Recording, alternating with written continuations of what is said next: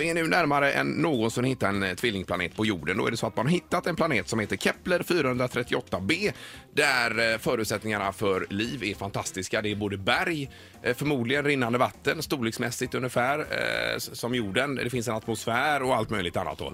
Så, eh, mer eller mindre en t- tvillingplanet till jorden. Det är ju asspännande. Ja. Men den ligger ju långt bort kan jag tänka det också. Eh, Otroligt långt bort förstås, ja. Men ändå att... eh, Snackar vi, kan man ta sig dit med en rymdraket? Eh, Det kan man väl, men det tar nog en stund.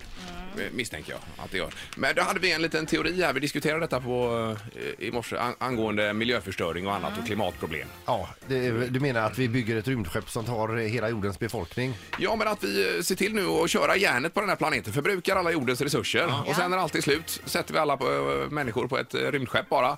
Flyger över till nästa planet så kör vi järnet där. Och sen hittar vi ytterligare en tredje då. Ja. När det är slut på den nya. Och så flyttar man bara runt så här i eh, Sen atmosfären. sa vi väl även det att när vi är på väg härifrån med det här enorma, för det måste bli ett Ja, jätterymdskepp. men det Eller om kanske- man tar i flera omgångar. Ja, eller Att Det vi tre. funkar. spränger jorden i bitar bara som en rolig grej. Ja. Och så tittar vi ut genom rymdskeppsfönstret och ser när jorden bara går... Pulveriseras. Ja. Ja.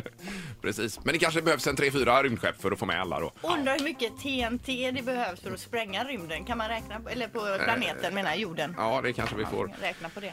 Vi kan gå in i Minecraft och prova bygga en liten minimodell där. Där har de ju TNT de bygger med som Mm, de spränger. med. Men det är härligt att realisten Ingmar Ahlén dyker upp här och säger att det kanske behövs en 3-4 rymdskepp för att få iväg alla. Så att, eh, Jo, men ändå att vi löste hela klimatproblematiken här tidigt i morse vid Mm. vid femtiden.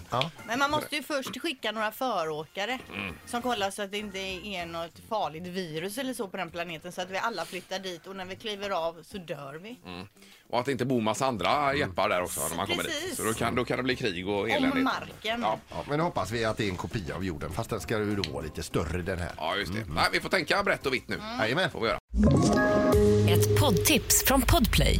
I fallen jag aldrig glömmer djupdyker Hasse Aro i arbetet bakom några av Sveriges mest uppseendeväckande brottsutredningar. Går vi in med hemlig telefonavlyssning och, och då upplever vi att vi får en total förändring av hans beteende. Vad är det som händer nu? Vem är det som läcker? Och så säger han att jag är kriminell, jag har varit kriminell i hela mitt liv men att mörda ett barn, där går min gräns. Nya säsongen av Fallen jag aldrig glömmer på Podplay.